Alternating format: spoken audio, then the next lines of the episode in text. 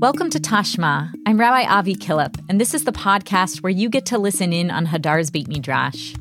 This year, I'll be writing a series of essays reflecting on the holidays through wisdom from the Talmud. I hope you'll join me on this journey. Today, I'll share an essay written for Yom HaShoah. Let's dive in.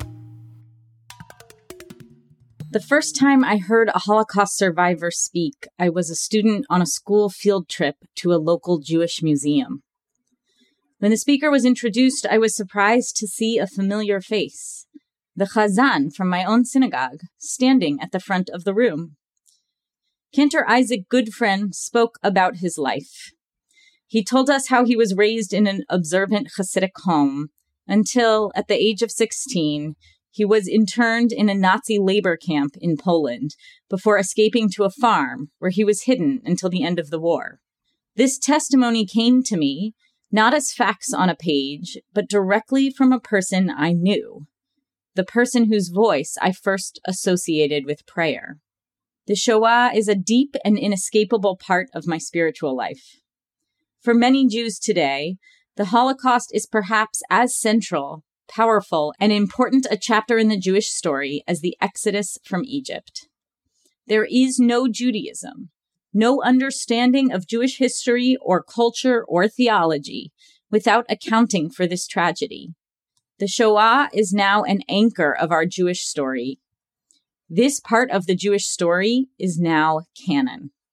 For the past 80 years, we have encountered this story directly from the people who endured it. During rabbinical school, I spent a summer visiting homebound elderly in their apartments on the Upper West Side of Manhattan. One woman I visited, a Shoah survivor who lived alone, showed me a tiny old photo as she told me how she was separated from her family. She spoke to me about fear of God in a way I have never heard from anyone else. She shared that she never ate treif food, not even in the camps, because she needed to believe that someday the war would end and she would again be united with her mother. At the reunion, she would tell her mother how she had not abandoned her kashrut, that she had stayed loyal to God. She never did see her mother again, but continued to keep kosher on the chance that they will meet in the next world. She was clear that her commitment to kashrut did not come from love or devotion, but from a place of fear. She called it yirat shamayim, a traditional phrase meaning fear of God. It haunted her. When I encounter the religious concept of Yirat Shamayim, I think of her. My religious identity is informed by these interactions with survivors. When I pray Adon Olam, I hear my Chazan's voice echoing. When I contemplate fear of God, I see this woman pulling on her hair as she described the immensity of her fears. Many people of my generation and older hold images like these. We remember the Torah we learned from the survivors in our lives. We hear their voices and lessons clearly, even years later. In the years since the Shoah, we have lived alongside the survivors. They have been our neighbors, our leaders, our teachers, our community members, our friends, and in many cases, our parents and grandparents. Their influence on my life, on our lives, has been immeasurable. When this last generation of survivors are gone, what will change? How will their absence impoverish us? How will their memory and lessons live on? Our tradition offers us one model from which we might learn how to keep their stories and lessons alive after they are gone.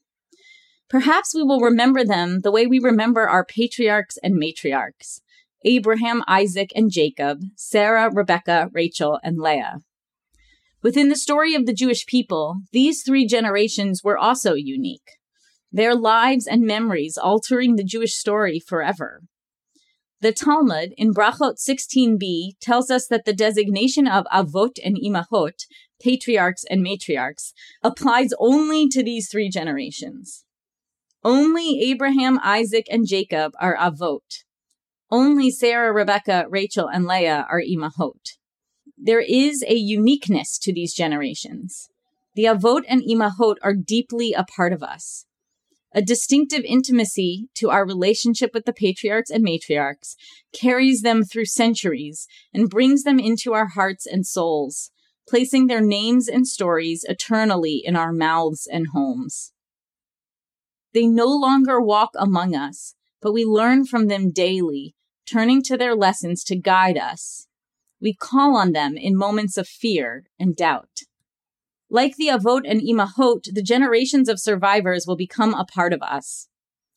They are not just another link in the thousands of years of transmission of ancient and beloved tradition. The things they endured in the Shoah and the lives they have lived since then changed what Judaism is. The Judaism they have passed to their children is different from the one they inherited. As the last survivors pass away, a certain chapter of the Jewish story is ending that cannot and will not be picked up by the new babies being born. It is over. When there are no longer any living Shoah survivors, Judaism will forever be different. Their stories will be no less powerful and important, but the way we relate to them will change. Like the Avot, the generations of the Shoah will take up their place in our hearts. We will hold them with us in everything we do from now on. As with our Avot and Imahot, their stories have become a primary lens through which we view and understand the story of our people. And we sense that the same will be true of our own descendants for generations to come. No one has illustrated this connection more clearly and hauntingly than Israeli poet Chaim Guri in his poem Yerusha, Heritage. He draws a direct line from Isaac in the Akedah to Shoah survivors to us and continues straight through to every future generation. Quote, Isaac, as the story goes, was not sacrificed. He lived for many years, saw what pleasure had to offer until his eyesight dimmed but he bequeathed that hour to his offspring. They are born with a knife in their hearts. With the one word title, Guri teaches us this is our heritage. We live with the knife of Isaac and that of the Shoah. This is our burden and it is our inheritance. At the age of 23, just out of college, I was given the honor of leading a Yizkor service in a congregation in Atlanta. An older man, a regular at Minyan, already well past 80, joined me at the Bima to recite the memorial prayer for those lost in the Shoah. He was a survivor himself. These losses were his. His entire body shook as he chanted, reverberating with the power of the prayer. I remember him holding on to the table for stability. His connection to those lost was imminent and all consuming. He offered us a direct bridge to the souls for whom we prayed. As a young adult, I wondered how I merited to be standing next to this man, praying together, side by side. My generation was raised amidst survivors. We witnessed and learned from them directly. We loved and prayed with them. My children won't have this particular merit, but the stories will still be theirs, the burdens and the lessons. The rabbis in the Talmud tell us that only three generations can be called Avot and Imahot. After that, we are all called Ben, child. From now on, we are all post Shoah Jews. We carry the legacy.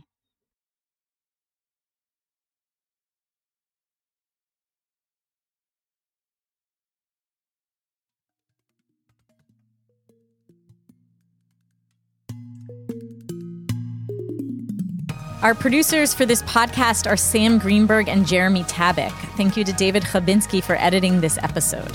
I'm your host, Rabbi Avi Killip. It's been a pleasure to learn with you.